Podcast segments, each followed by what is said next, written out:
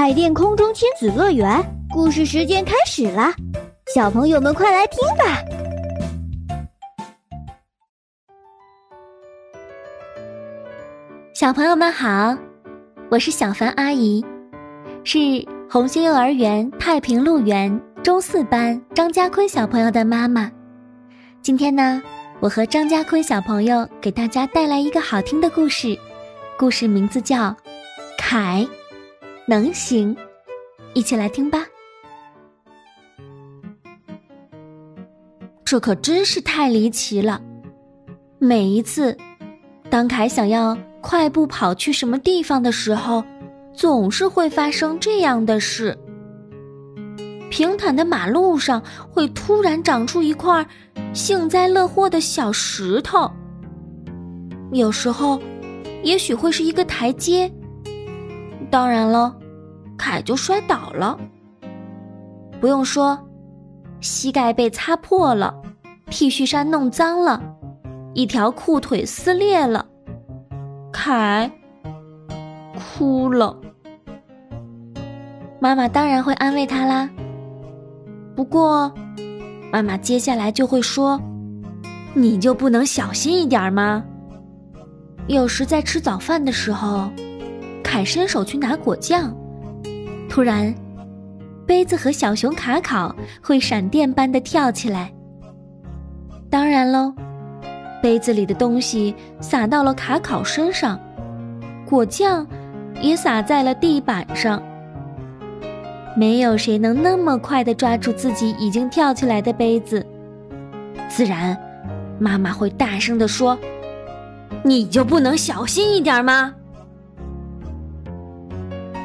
有时在穿衣服的时候，凯不喜欢穿夹克，因为袖子总爱藏到夹克里面去。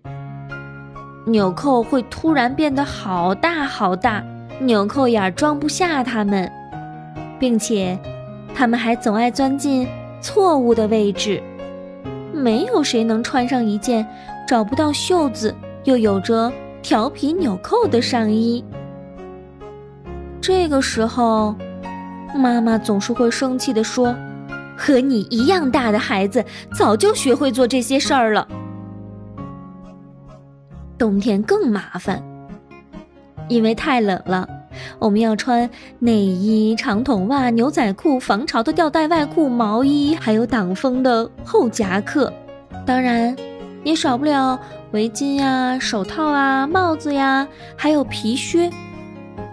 不知道什么时候开始，袖子回到了他们自己的地方，坏了的拉链修好了，靴子对号入座了，散开的鞋带也系好了。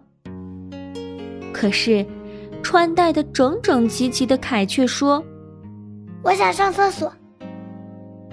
妈妈瞪了他一眼，什么也没有说，不过凯知道他想说什么。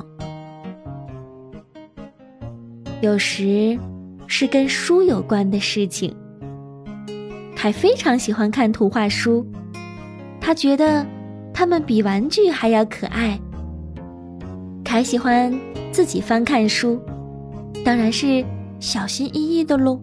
结果呢，又有一页书被撕破了。这个时候啊，妈妈会对爸爸说，这孩子真是让人操心呀，我们的孩子怎么就这么笨呢？凯坐在自己的房间里，他的额头上起了一个大包，因为刚才不小心碰到了桌子角。突然，一只灰色的大猫窜到了他的床上，对养过大灰猫的人来说，这没有什么好奇怪的。可是，凯可没有养过这么大的灰猫。他没有灰猫，有的只是麻烦。你有什么烦恼吗？大灰猫问。我也不知道，凯说。我太笨了，我老是做错事。妈妈说我很烦人。而且我的头很疼。人类都很笨，大灰猫说，因为他们都不是猫。但是别的孩子为什么比我聪明呢？他们也不是猫呀。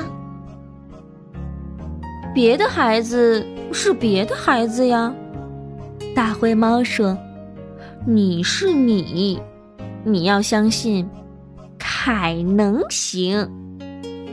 这样有用吗？凯问他。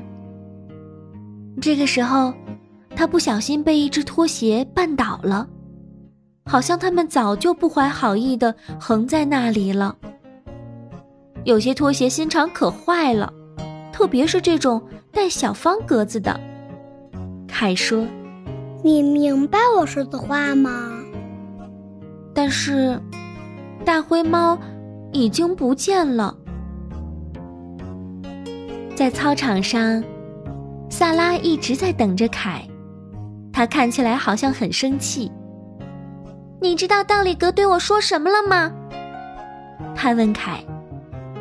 凯说不知道。于是萨拉告诉了他，女孩子都是笨蛋，格里高就是这么说的。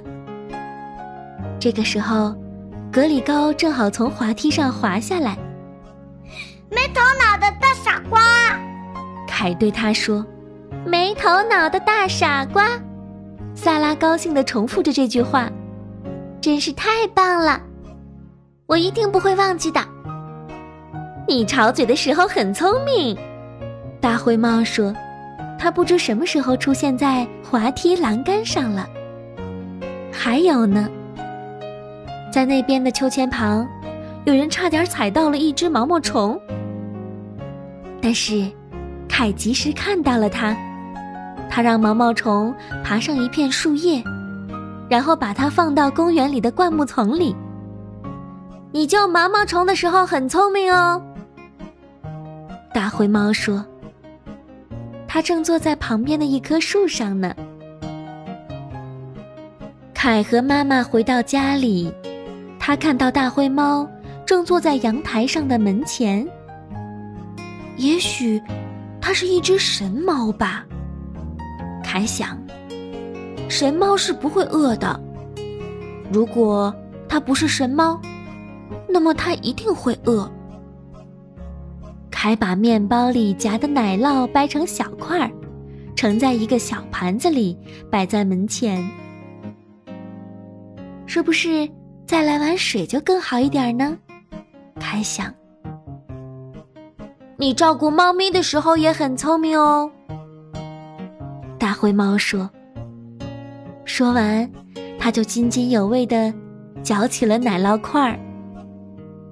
这天晚上杯子不跳了，图画书也很安静，浴室里溅出的水也从来没有这么少，只是睡衣裂了一个缝儿，因为凯抓把手的时候用力太大了。还好，那只是一个很小的裂缝。我在吵嘴、救毛毛虫，还有照顾猫咪的时候都很聪明呀，甚至是相当的棒了。小方格拖鞋也懂事儿了，当凯要爬上床的时候，他们很自觉地让出了位置。好的，谢谢，可以了，凯小声地说。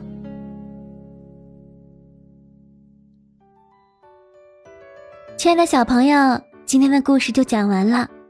平常你们会不会和凯有一样的困扰呢？当我们遇到困难的时候，也可以像凯一样对自己说，我能行。